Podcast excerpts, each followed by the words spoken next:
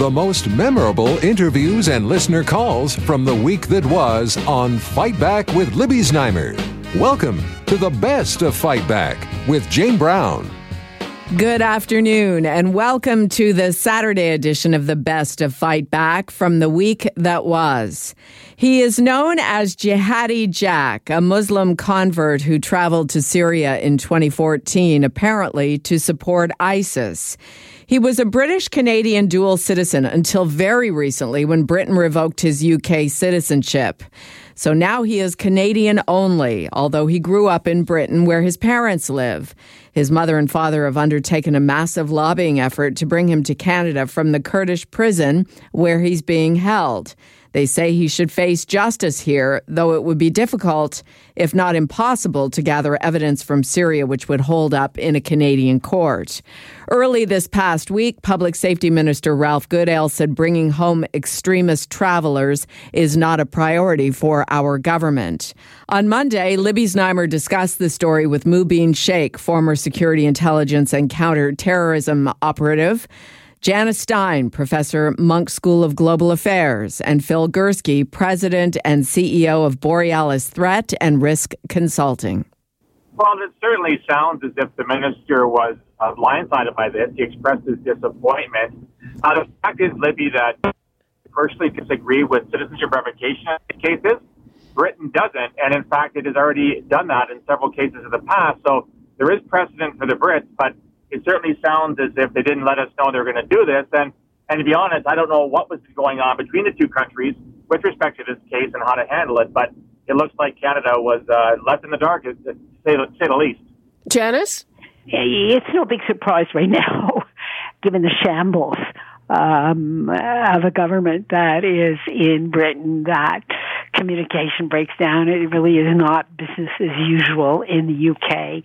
But regardless of whether Britain revoked his citizenship or not, um, this is, was at least 50% a Canadian problem because he was a dual citizen. Now it's 100% our problem. But whether it's 50 or 100%, it's our problem anyway.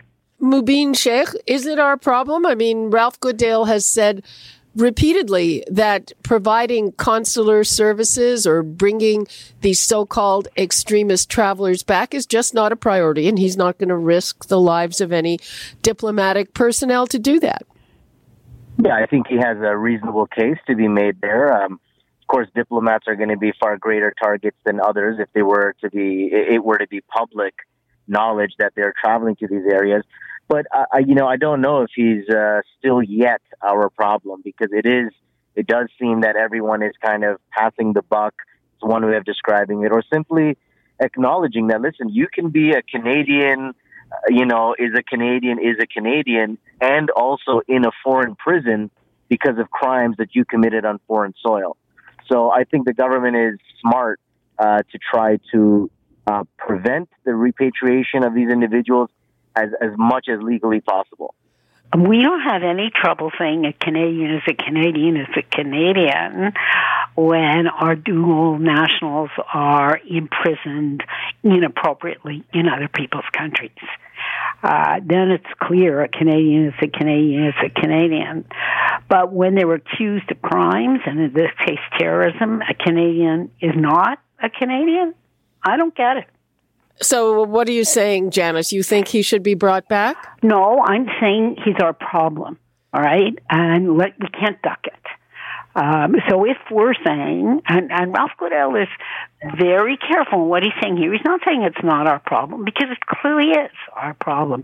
What he's saying is it's not a priority for this government to repatriate uh, people who are accused of jihadi crimes.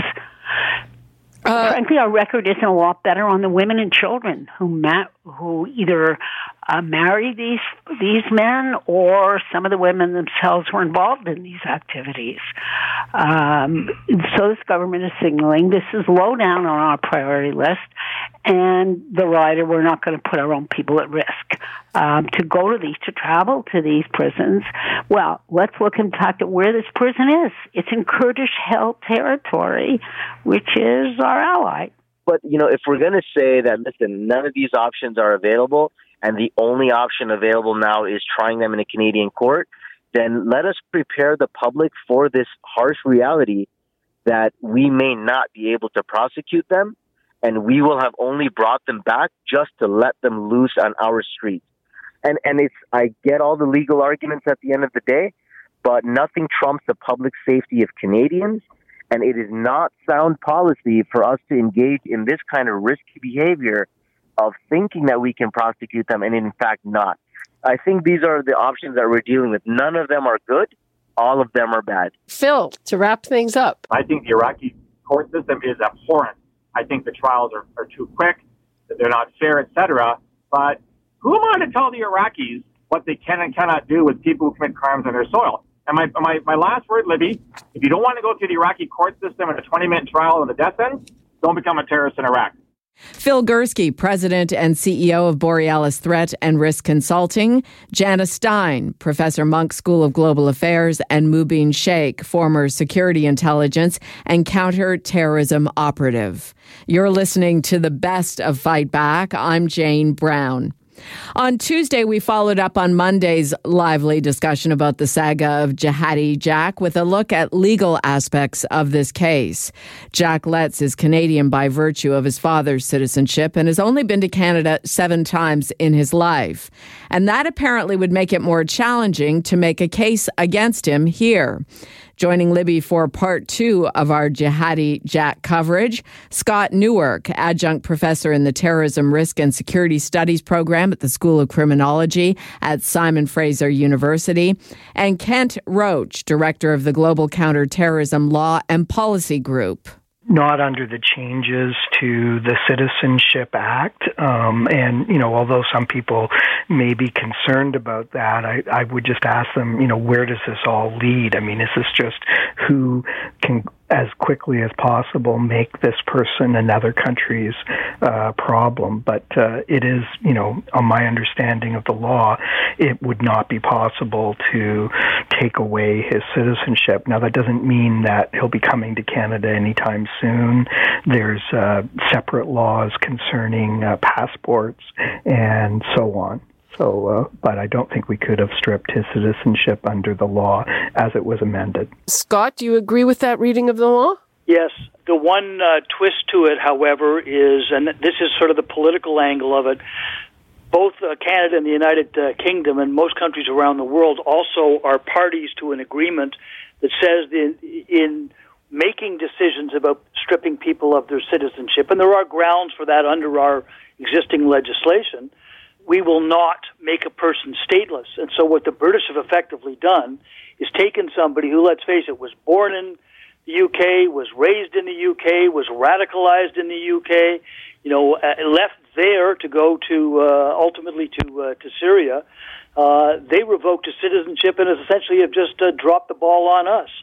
And that is what makes the sort of the the political angle of this, and it's what was reflected, I think, in Minister Goodale's uh, expression of quote disappointment is that uh, you know, and both countries and many countries around the world were not dealing effectively, in my opinion, with this very difficult situation of you know our quote citizens who have uh, jihadis detained abroad.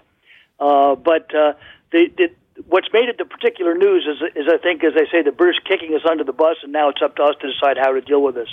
What I have read in many places is that we are under no obligation to bring him back. Is that true or false, Kent Roach?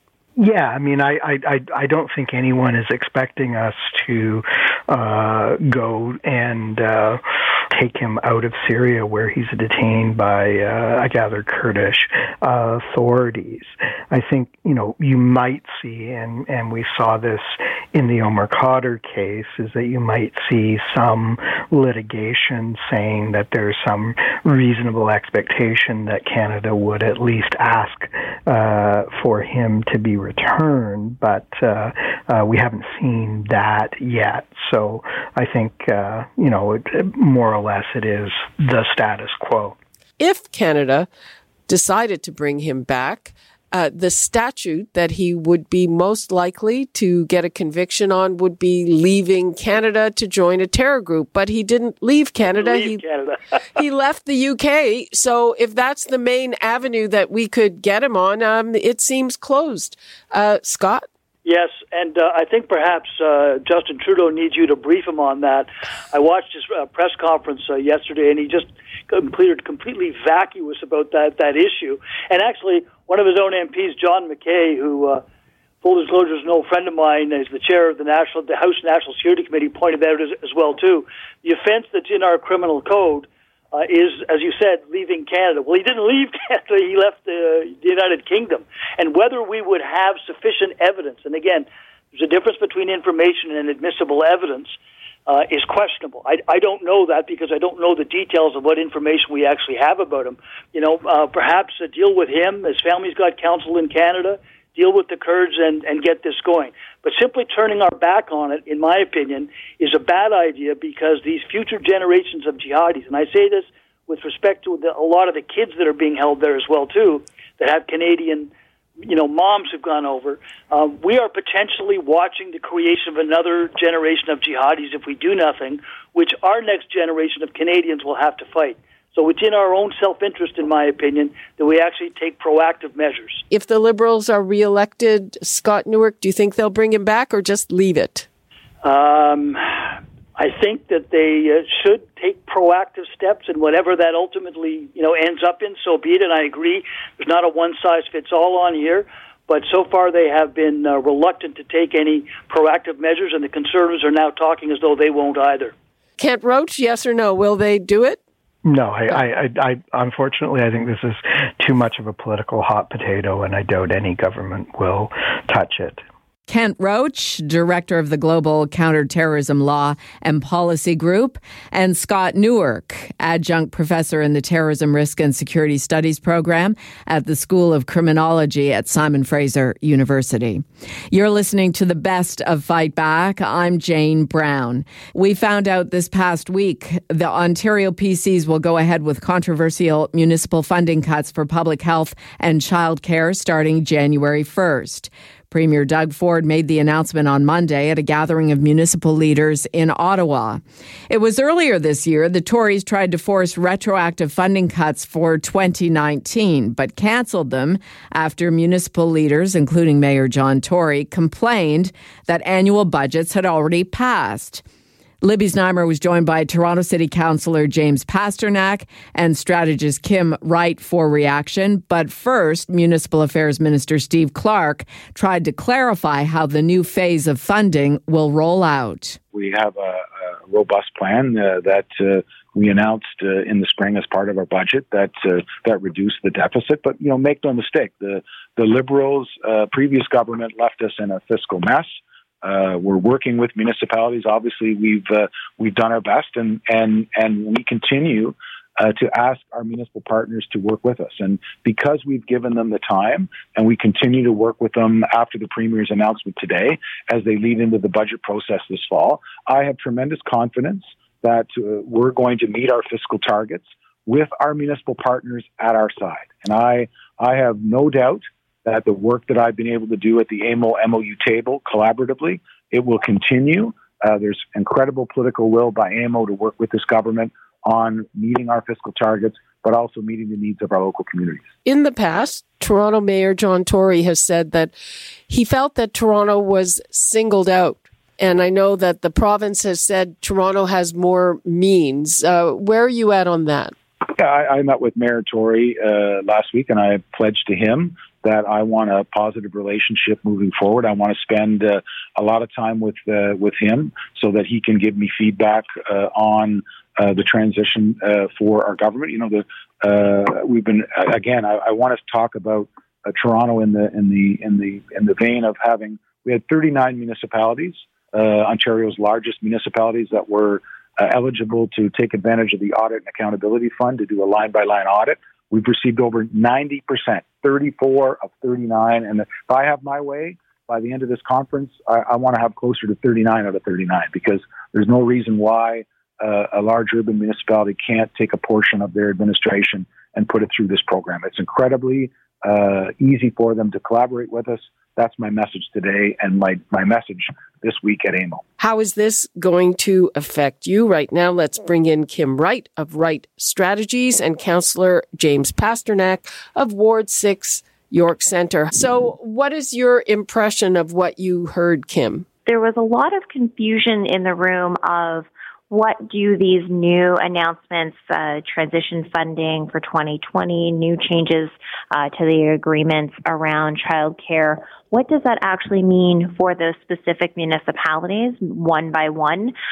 And they also have these uh, audits that are underway, which will be looking at uh, 4% savings or reductions uh, as, as those come back in November, which will be a very fast audit process going into municipal government's 2020 budgets. James Pasternak, I mean, it seems to me that their MO so far has been they, they do things very quickly and then they backtrack. Do you see this as part of that?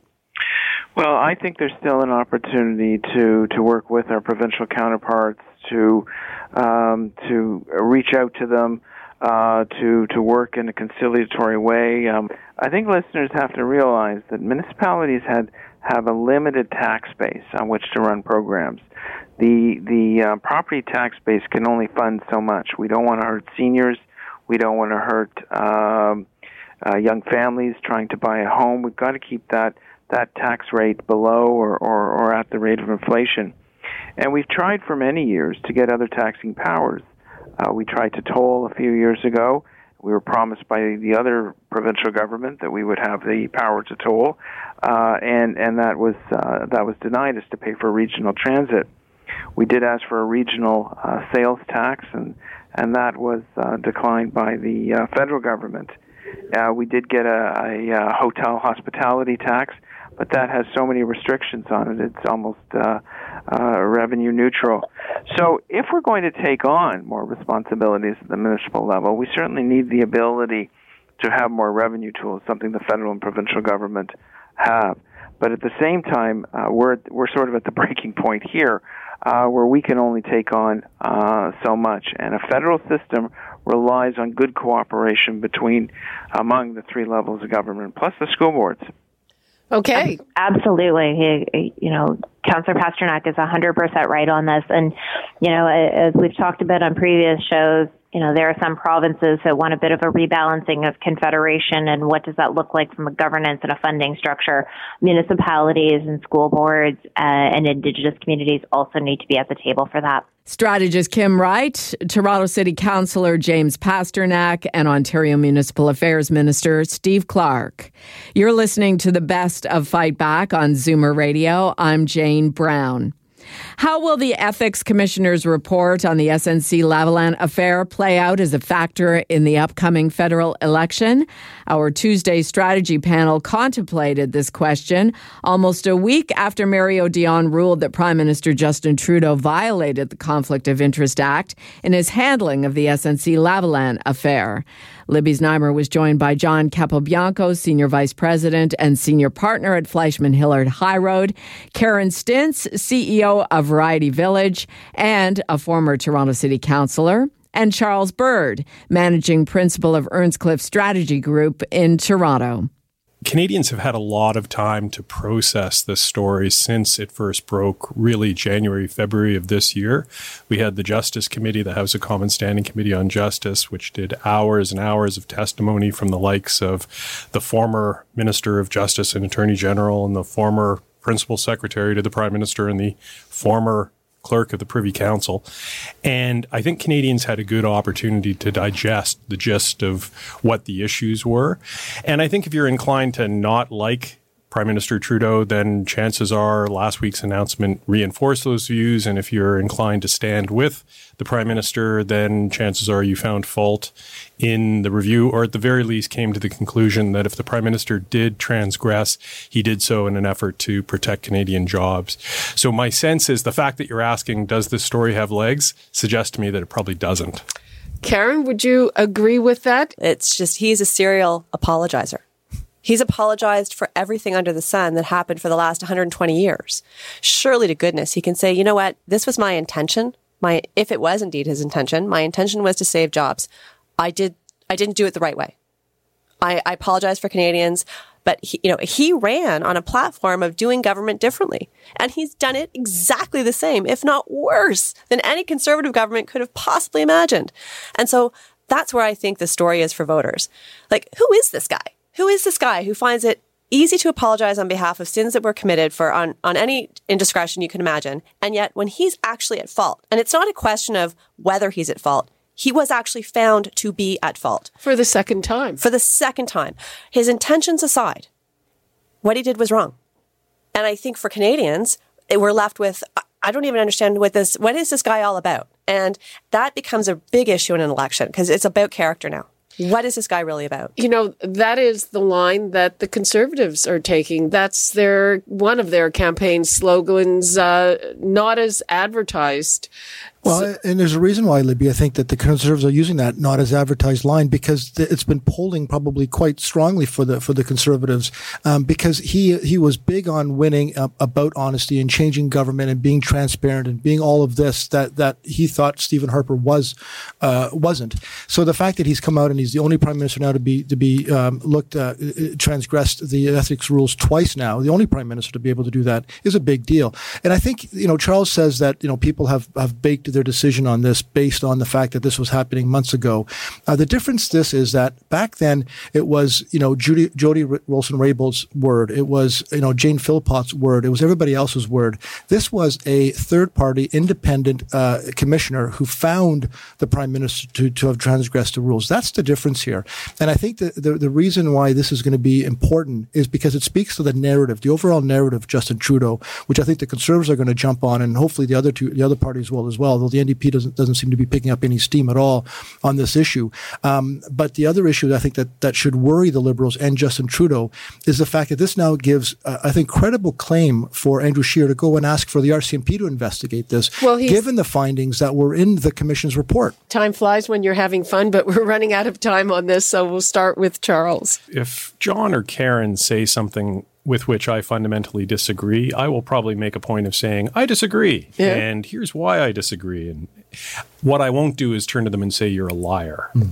And unfortunately, our political discourse is going more and more in that direction. And it doesn't bode well for our political system. And it may be that some degree of a return to civility, what the prime minister aspirationally called sunny ways in 2015 is something we all desperately need and, and which other jurisdictions need as well. Otherwise, we're going to see the rise of increasingly strident and bullheaded individuals who are my way is the door, my way or the doorway, and uh, what I say goes, and there's no room for discussion and compromise and brokerage.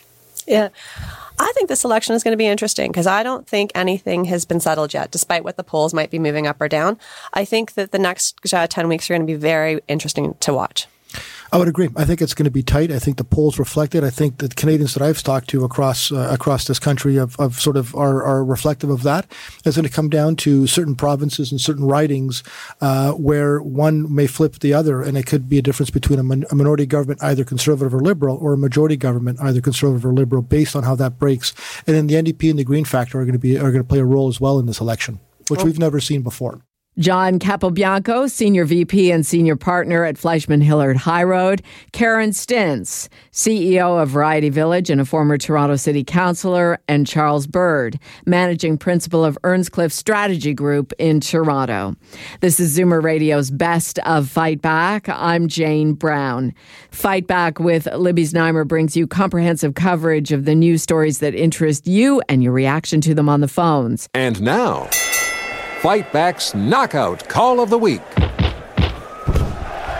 There were a lot of great calls this week, but the winner of the Fight Back Knockout Call of the Week comes from Pat in Georgetown, who says she's against allowing Jack Letts, or Jihadi Jack, to come to Canada after he's been accused of joining ISIS terrorists. This is a man who went over there with murder in his heart to kill as many people as he could Nobody has forgotten the other one who got Omar Khadr, who got $10 million. And God help us if we ever did that again. Why should we bring him back, a man who is radicalized and loved the life over there enough to stay there? He should stay where he created the problem and not ever come back here. Leave our people alone. In some instances, a Canadian is not a Canadian, is not a Canadian. Just because you have a passport, live up to the Canadian values and don't ever expect anything less. That does it for today's Best of Fight Back on Zoomer Radio. If you'd like to qualify for the Fight Back Knockout Call of the Week, phone us noon to 1 weekdays at 416 360 0740 on Zoomer Radio, AM 740 and 96.7 FM in downtown Toronto. Or if you have a comment, email us at fightback at zoomer.ca and follow us on Twitter at FightbackLibby. I'm Jane Brown. Join me again at the same time tomorrow when we'll round up the rest of the best of Fight Back. The best of Fight Back is produced by Jane Brown, Justin Eacock, and Zeev Hadi, with technical production by Kelly Robotham. Executive producer Moses Znaimer.